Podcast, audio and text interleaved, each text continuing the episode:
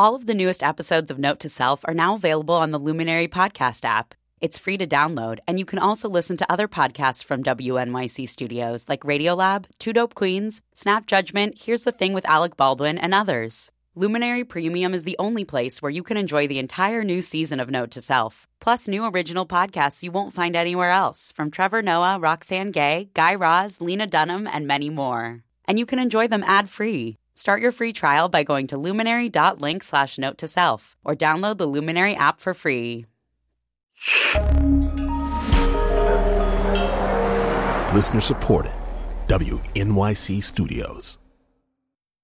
Hello, friend. This is an episode of Note to Self, but from when we used to be called New Tech City. Same good content, just the old name. Enjoy.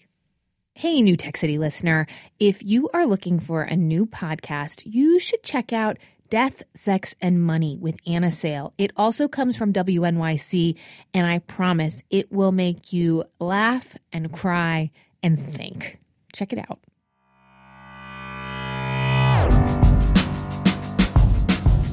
From WNYC, this is New Tech City, where digital gets personal. I'm Manoush Zomorodi, and we're almost at the end of our Kids and Technology series. Our grand finale is next week, and we're going to hear stories from some New Tech City listeners all around the country. But before we get to that, I want to take you on my own little personal journey. A journey to try and understand how a behavior monitoring app got in my second grader's classroom and what its potential consequences are. Whether we parents are asking all the wrong questions, and if techies are asking any of the right ones. This week, from a classroom to Capitol Hill, Silicon Valley, and back. It all started back in September, at the beginning of the school year, when I first met this lovely woman. My name is Melissa Lehman. And what do you teach? I teach second grade in a public school in New York City. First, can I just say, Ms. Lehman is the best. What a champ for letting me put her on the spot one morning in her classroom before the school bell rang. I remember coming to parent teacher night really early on in the school year. Mm-hmm. And one of the things you told us about was Class Dojo, this app that you were going to be using. Can you tell me about how you found out about it? Um, sure. I was looking at a list, I think from um, I'm not sure if it was from the American Library Association or it was another um, organization that put together a list of best apps to use. But I saw it and I said, oh, wow, this is kind of just like the sticker chart I use in the classroom, but it's digital. I would save a lot of time. Um, not having to put little tiny stars on charts up in the room. So Ms. Lehman, she walks around the classroom with her iPad, and when she sees kids following directions well or helping each other, she taps on her screen and rewards them with a point. The app keeps track of all the points and turns it into a score. So I decided to give it a try um, midway through last school year, and it was really successful, and the kids really loved it. And um, it just kind of streamlined something I already did in the classroom. And at the beginning of the school year, Ms. Lehman told us parents that we could, if we wanted to, also download the parental version of this gold star chart to track it all on our phones. We could also help our kids choose a kooky monster avatar. Ms. Lehman decided to ignore the part of the Class Dojo app where you can dock points for bad behavior. For her, this app is all about positive reinforcement because with 28 kids, it's hard to get everyone to do the right thing at the right time. So, any kind of positive behavior approach that I can take can really help. According to the company, half of all teachers in the U.S. use Class Dojo. Yeah, half. No parental or school district consent necessary. And yeah, like good helicopter parents, most of us downloaded the app. But a day later, when parents actually had a moment to think it through, the emails started flying confusion, concerns. We were all there the night of the curriculum meeting, yeah. and we were asked to jump on the computer and input some data for the program or the, the app. And I did not question the purpose of the app. I thought I'll learn about it. Right. You know, I'll ask Jen, I'll get into it after. But my first thing was just Let's do it because everybody's doing and it. Download first, ask questions later. Exactly. This is Kelly Miller. Her daughter is also in Ms. Lehman's class.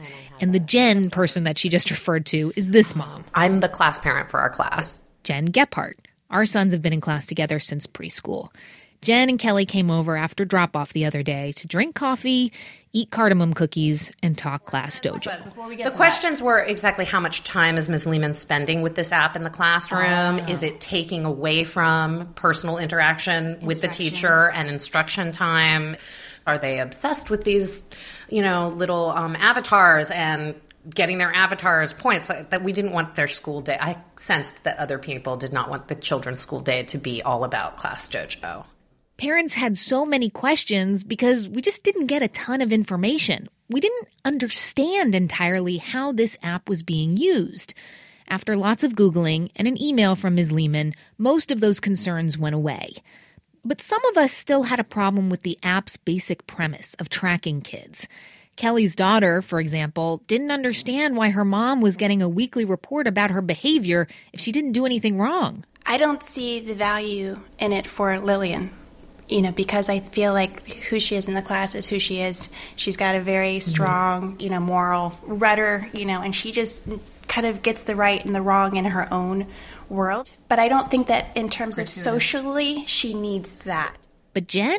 Jen was cool with Class Dojo. She actually thought it was perfect for her son, Jason. My son is kind of a little bit ADHD, a little hard to manage impulse control. And I want there to be more of a connection between school and home. As for me, I kind of just put the app on my phone and then ignored it. I didn't need one more thing to do. A few months later, though, November 2014, the New York Times ran a big article about student privacy. The piece was by Natasha Singer, and in it she described a total mess school districts facing data breaches, apps and software not working out at all. And this article specifically quoted critics of the Class Dojo app. They complained about the idea of a behavior database being created without parental permission. Like, what if a kid was labeled a problem child based on his or her Class Dojo points? Did data and privacy cross your mind at all? Honestly, no. I really wasn't thinking about it. I didn't have to type in a social security number, a birthday, or anything. I I'm embarrassed to say that when I downloaded this app, it kind of I was more like, well, Kai doesn't need this. Well, actually, there were whole other issues that I did not even I didn't think of. But you shouldn't be embarrassed because that's not what we're thinking about. Honestly, it's the same thing. I thought, oh, what a cute little thing, a digital sticker chart. Mm-hmm. It doesn't have to be for everyone, but I really was not thinking about div- div- bigger issues of digital privacy and Jason's future you know, there's so much you can go there with conspiracy that you can really get yourself crazy with that kind of thing if you do. Um, well, just to push back on that, though, he doesn't. If we're not thinking about it, at they're seven, then that's you know, ten years down the road, or when they turn eighteen, and it is their choice. Like I feel like, whoa, will I have let my kid down by not being more vigilant? I don't know. I mean, come on, though. We're also, this is New York City school system. If we're going to wait for everything to be approved by the New York City school system, I'm like, Good what point. was the point of that? You know, it's a slippery slope. It's like, on the one hand, yes, we want to be overprotective parents. On the other hand, I'm not putting Jason in a tinfoil hat to go to school. And I want to agree with Jen, this mom who's taking a more laissez faire approach. There are so many apps on my phone. What's one more? But look, this is new territory. We don't know what happens to a kid or to his data if he has his behavior tracked while he's working away in second grade. I mean, think about the kids who first went on Facebook, right? They had no idea that eventually college admissions officers would be going back and looking at their profiles to see what pictures they had posted. I want my kids' teacher to get the efficiency, the benefits of new tech. But when we talk about parenting and kids, we need to proceed with caution, right?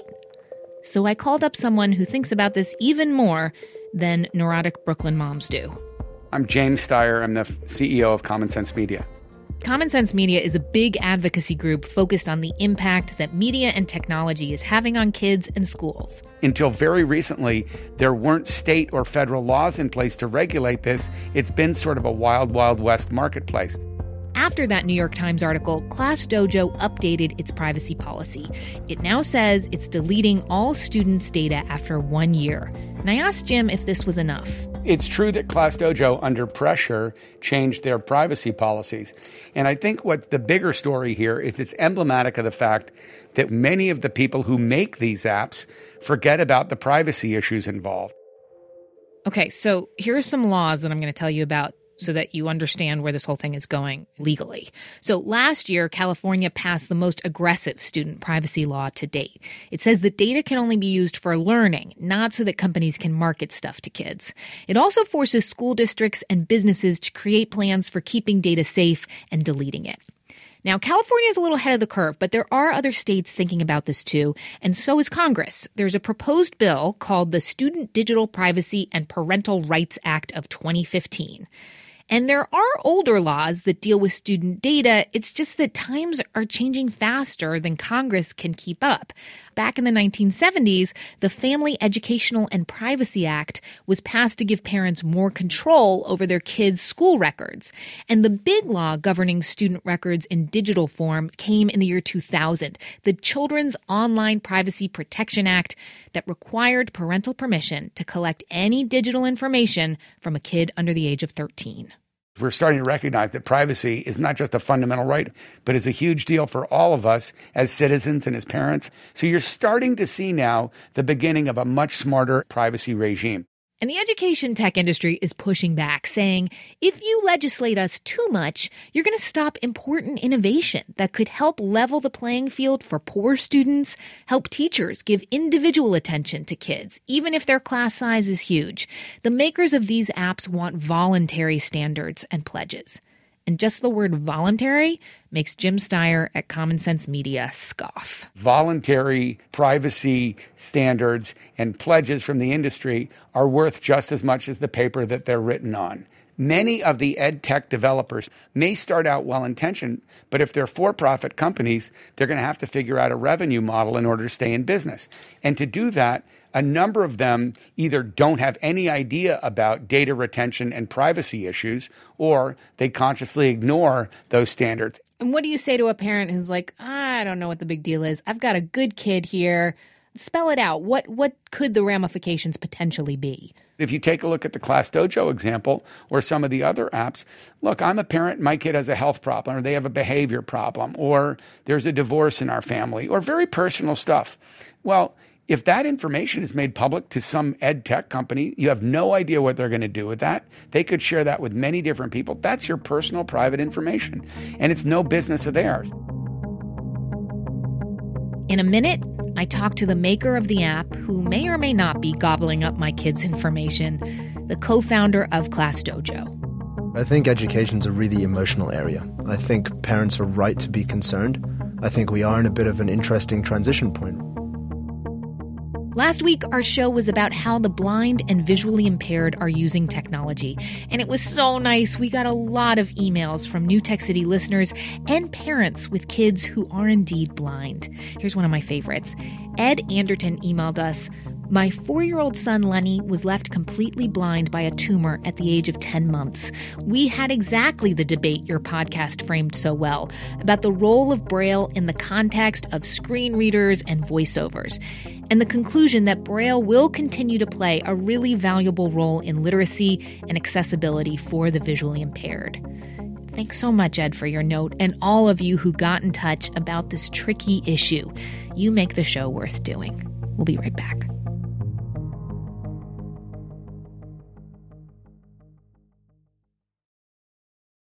Okay, New Tech City listeners, here's my podcast recommendation for the week Death, Sex, and Money with Anna Sale. It's also from WNYC. She interviews people and probes way deep about life's most challenging moments. You are always surprised with the answers that she gets. You can get Death, Sex, and Money wherever you listen to on demand audio, or you can check it out on the WNYC app. We're back. This is New Tech City from WNYC. I'm Manoush Zomorodi, and we're on my journey to understand an app, Class Dojo. And look, this is just one of hundreds of new apps out there, and software too. From the second your kid gets on the bus, there could be data collected about where they are, what they're eating, or if they went to the school nurse that day. And some of that data is identifiable, like with the app that we've been talking about, Class Dojo. It's being used in half of the nation's classrooms, and so I definitely wanted to talk to the founder. We've grown entirely through teacher word of mouth, like one teacher telling another teacher telling another. This is Sam Chaudhary. I'm the CEO and co founder of Class Dojo. Now, remember, this is a CEO who has been through the wringer. That New York Times article at the end of 2014 ignited a firestorm of comments. He was understandably a little wary of me, I think, so I started off easy. That's something very new, isn't it, Sam? This idea of going directly to teachers instead of going through um, a, an entire school district or a state. Um, that's that's a very new way of changing what's happening in the classroom. Uh, it is very new. You know, in the past, it they would have had to rely on a long district purchasing or sales cycle, um, and someone who they've never met picking the tools that they should use in their classroom. And now, what you find is more and more teachers are are making the choice to use tools that work well for them and for their students and for their parents. Now, I'm going to be completely honest with you, Sam. The first time I heard about Class Dojo, I was kind of befuddled because I'm lucky, I guess. I don't have a kid whose behavior is an issue. I'm really trying to let him have his own space. So I felt a little weird that I was like monitoring his behavior. What's your response to that?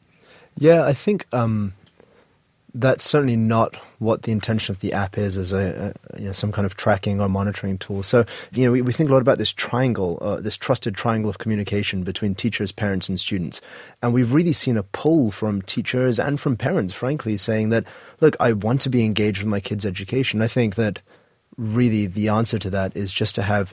Uh, more frequent, smaller hits of communication than once a semester um, shocks with lots of uncertainty in between. So you're talking about this triangle of trust, right? I love this idea. This triangle of trust between the teacher, the parent, and the kid.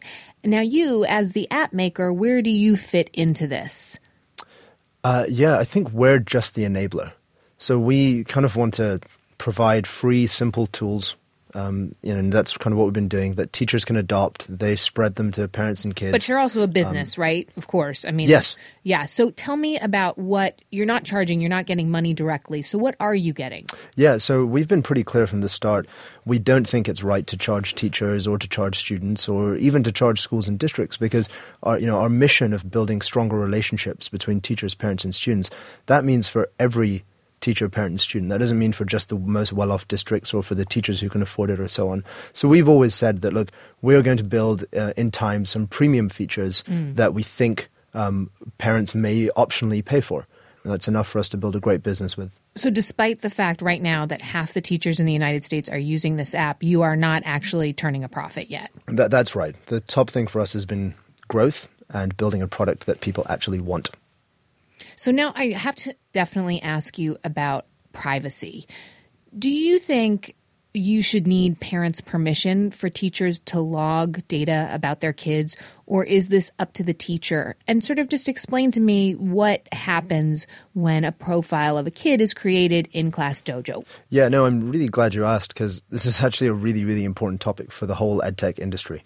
As former teachers and, and parents, like it's a topic that's very like personally close to us, but yeah. it's also incumbent on the whole industry to take some leadership here, right? And it um, seems like you guys have been thrust into this position actually of taking leadership in some ways with your, you know, out of the gate success. Yeah, and you know, it's a little bit like we're a 16 person company. So from the start, we've had advertising is not permitted on Class Dojo. Mm. Like we do not do advertising. We are not going to do it. We're not going to share data for advertisers, etc., etc. Like we've committed to that legally. Mm-hmm. Um, secondly, we've always said that we don't require students to have accounts on Class Dojo, and if they do have accounts, then we get parent permission if they're under 13 mm-hmm. Right. And then the third thing for me, which really you know it gets to the heart of the, the of your question, was you know we're not a data company. So after a year, if a student or parent has not saved their information, we delete it.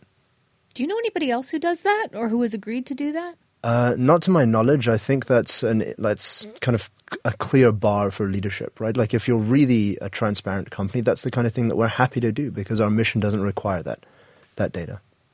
I mean, as a parent, that makes me excited. It's kind of refreshing to hear. The fact that you're saying you're not a data company, that's like the antithesis of what I feel like every other Silicon Valley company says. Like, they're like, well, we're not really a food delivery company, we're a data company. Or we're not really a taxi ride sharing company, we're a data company in terms of scaling a business, it all comes down to data. So, on the one hand, as a parent, I'm thrilled to hear you say that. On the other hand, as someone who covers the tech industry, I'm a little worried for you. Um, Go on. Well, I just wonder like uh, are you one of the rare people that I might talk to in Silicon Valley who says actually we're not about having a 200 plus times return for our investors. We have a very core mission that we plan on sticking to. Um, I, th- I think there's there's a very very strong case to be made that you can do you can build a great business while doing right by your users. I think um, so many of frankly like the Western social media companies um, have really built businesses around advertising and around monetizing users' data. But there are lots and lots of um, other companies, which we probably don't talk about enough, really, Yeah. um, which have actually built businesses what you might consider the old fashioned way, which is build something that people want and then ask them to pay for part of it. So many of the education technology entrepreneurs that I know got into education for exactly the right reasons, right? And, and, and actually, maybe the most authentic t- thing to do is look at like their founding stories. So many people were teachers. So many people started in the classroom. So many people were, pa- you know, parents who cared about their kids. Sure, but then Liam they take I- VC money. uh, that's true, but you also pick your investors, right? You pick investors who actually care about the mission. But to your to your question, I think there's like there's actually a large group, right? So you know, some of our friends at companies like Clever or um, NoRedInk.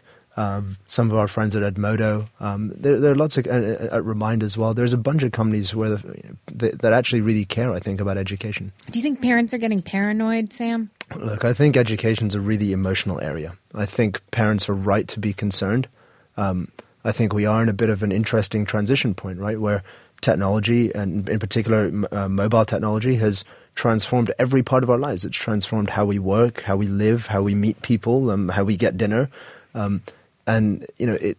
I think education needs to be part of that conversation. We can't have the train leave the station, education be left on the platform, right? This is the mo- the single you know, one of the single biggest sources of persistent inequality in the entire world. Can I issue you a challenge? Go on. What about making an app that teaches parents, kids, and their teachers about privacy and data protection?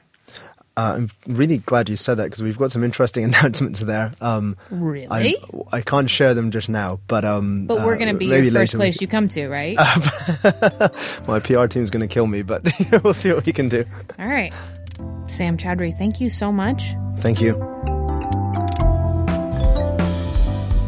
Two days after my interview with Sam, I got a mass email from Class Dojo announcing something they call a privacy center with a one page, frequently asked questions for parents that is pretty clear. Meanwhile, though, I wanted to know what the mamas thought and what the future held for Class Dojo in our classroom back in Brooklyn. I'm curious to see what happens in the fall. If there's a new app in town, and if we will, having had this conversation, we will react differently this Will, time. will I definitely, you know, be more apprehensive before going, ooh, new, shiny, smarter, faster. Let me put some information in. We'll probably not sign up if it's brought in next year. You won't. No, Because because I don't. I don't see the need for it. And our family? Well, I decided to ask the person at the center of this whole conversation, my son Kai. Remember in the beginning of the year, I put the app on my phone, Yeah? but we haven't been checking it, have we? No, not really. Why do you think we stopped checking it? Well, maybe we got a little too busy. So, do you think it helps your teacher keep track of everybody in class? Like, make helps the helps her make sure everybody's behaving well in class? Yeah, yeah, yeah. Pretty much, yeah. What about for me as your mom? Do you think it's good for me so I can see what you're doing in class? I think that's my business. How come? Because, um, well, I don't want grown ups peeking into the stuff if I don't even want to, which I don't. I, I don't want grown ups to peek into my things. Okay, so who should the information be between?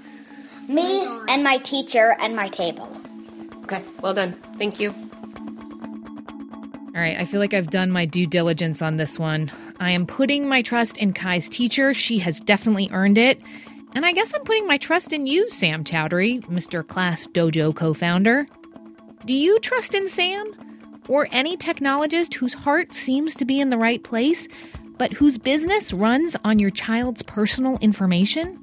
If a customer relationship is built on trust, is that good enough? I'm impressed with Sam Chaudhary today, but what if he's not the head of the company in 10 years? There are a lot of what ifs here. Let us know what you think on Twitter or on Facebook. We're at New Tech City. And next week, we're going to wrap up our whole series on technology and kids. We're going back to that vulnerable age 12, 13, when puberty and social media arrive in pretty much every child's life. My parents say they read my texts and they like look at my searches and they look at my calls, but I don't know if they do that. It's a good strategy. You'll laugh, you'll cringe, You'll also be grateful for the amazing advice that these kids have. So subscribe to New Tech City so you don't miss it. Tell a friend, a fellow parent, or a student, or whoever to join our little party that's going on here. We're on iTunes or wherever you listen to audio on demand. Also, by the way, we've got a rockin' newsletter with extra information and funny and smart links from New Tech City listeners. Sign up at newtechcity.org. It is not an annoying newsletter, I promise. Oh, and if you've got links, email us newtechcity at wnyc.org. Thanks so much for listening. I'll see you next week. I'm Manoush Zomorodi for New Tech City. And also, a big thank you this week to Ms. Lehman, Jen and Kelly, Sam and Jim, and Kai for contributing their points of view on this one. What is Classroom Dojo? What would you say? Well, it's from um table points and and you have like your own avatar, which is pretty neat, right? Yeah. And what do you think it's measuring? Well, it just uh, shows you how many copying good points you have. So, and you can also change your avatar on that. Right. You mentioned that. So